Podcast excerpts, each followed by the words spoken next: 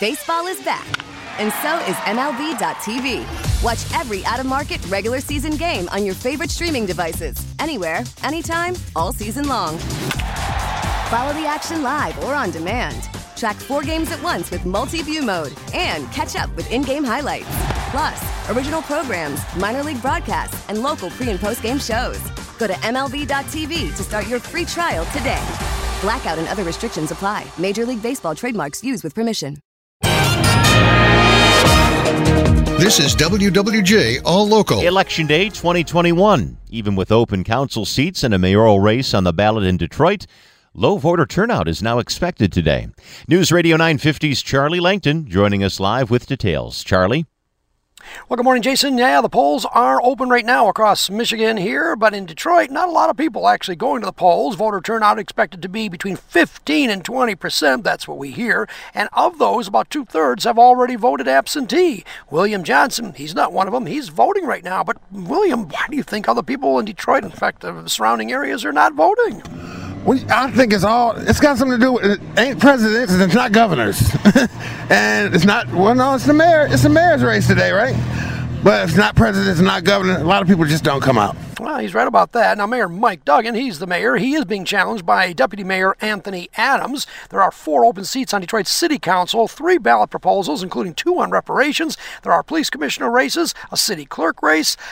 A lot going on there. Polls close at 8 p.m. Reporting live here in Detroit, Charlie Langton, WWJ News Radio 950. It is a sickening nightmare for a local family. The search goes on for a missing 18 year old from Oakland County, Brendan Santo, who was last seen on the campus of Michigan State University last Friday. WWJ's Beth Fisher reports a lot of people are searching for him and thousands are sharing his story. Beth? Roberta Santo's disappearance has gone viral with thousands of social media posts, including this one on TikTok. Brendan is not a student at Michigan State University, but he was there visiting friends. He may have been walking to the Brody neighborhood.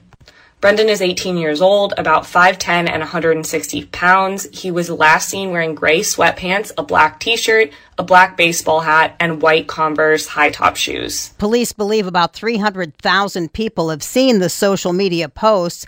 Police have been searching by helicopter, drone, and boat. They've been searching the Red Cedar River. Police have reviewed surveillance, surveillance cameras and reviewed cellular, smartphone, and GPS data to look for the Grand Valley State University freshman from Rochester Hills. Reporting live, Beth Fisher, WWJ News Radio 950. On the health beat, several K 12 schools across Metro Detroit now reporting new outbreaks of COVID 19. There were 100 new school outbreaks, with 10 in Oakland County, 9 in Wayne County, 7 in Macomb. Washtenaw County is reporting 4 new outbreaks, while the city of Detroit reports just 2. Across the state, there were more than 9,300 new COVID 19 cases counted over the last three days. 65 more people have now died due to the virus. Children could be rolling up their sleeves for that COVID 19 vaccine within the next few days. The CDC's Vaccine Advisory Committee meeting today, and they're expected to approve that shot. Pfizer is already shipping millions of their child sized doses to vaccination sites across the country in anticipation of getting a green light from the CDC.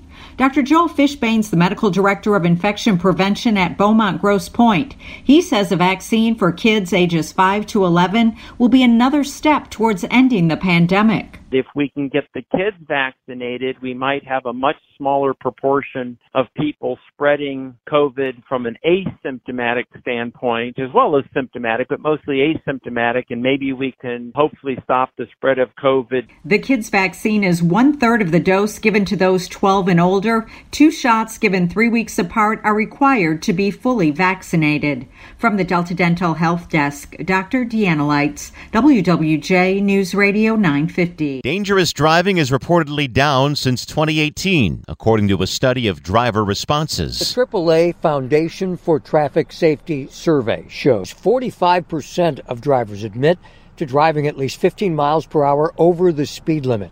52% of drivers say they still talk on their phones when driving. 41% text or read email. 31% have run a light that has just turned red. 25% make aggressive lane changes. 11% after they think they've had too much to drink. And 6.5% within an hour of consuming cannabis. Mike Campbell, WWJ News Radio 950. It was a life saving moment at a lunch table in Livonia. Matthew Gazzarato is a senior at Stevenson High School.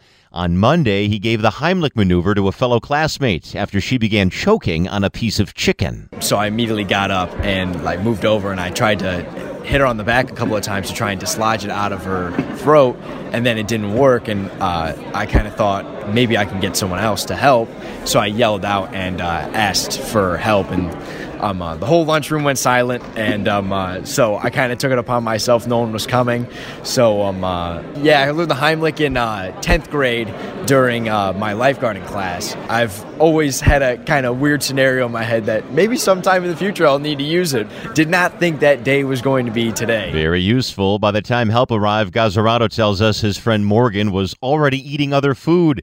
He calls it being at the right place at the right time.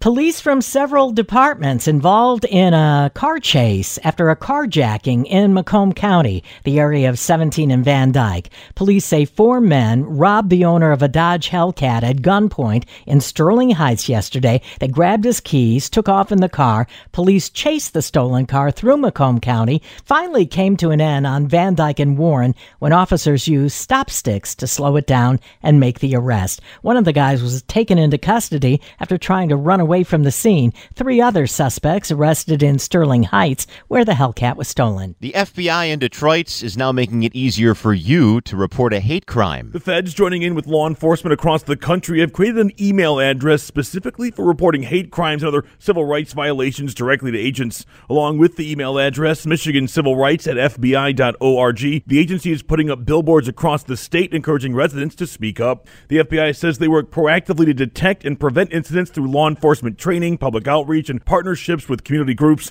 The agency tells WWJ they believe many hate crimes go unreported. That email address again is Michigan Civil Rights at FBI.org. Zach Clark, WWJ News Radio 950. For the latest news plus traffic and weather together on the 8s, tune into AM 950. Favorite WWJ on radio.com or ask Alexa to play WWJ News Radio 950.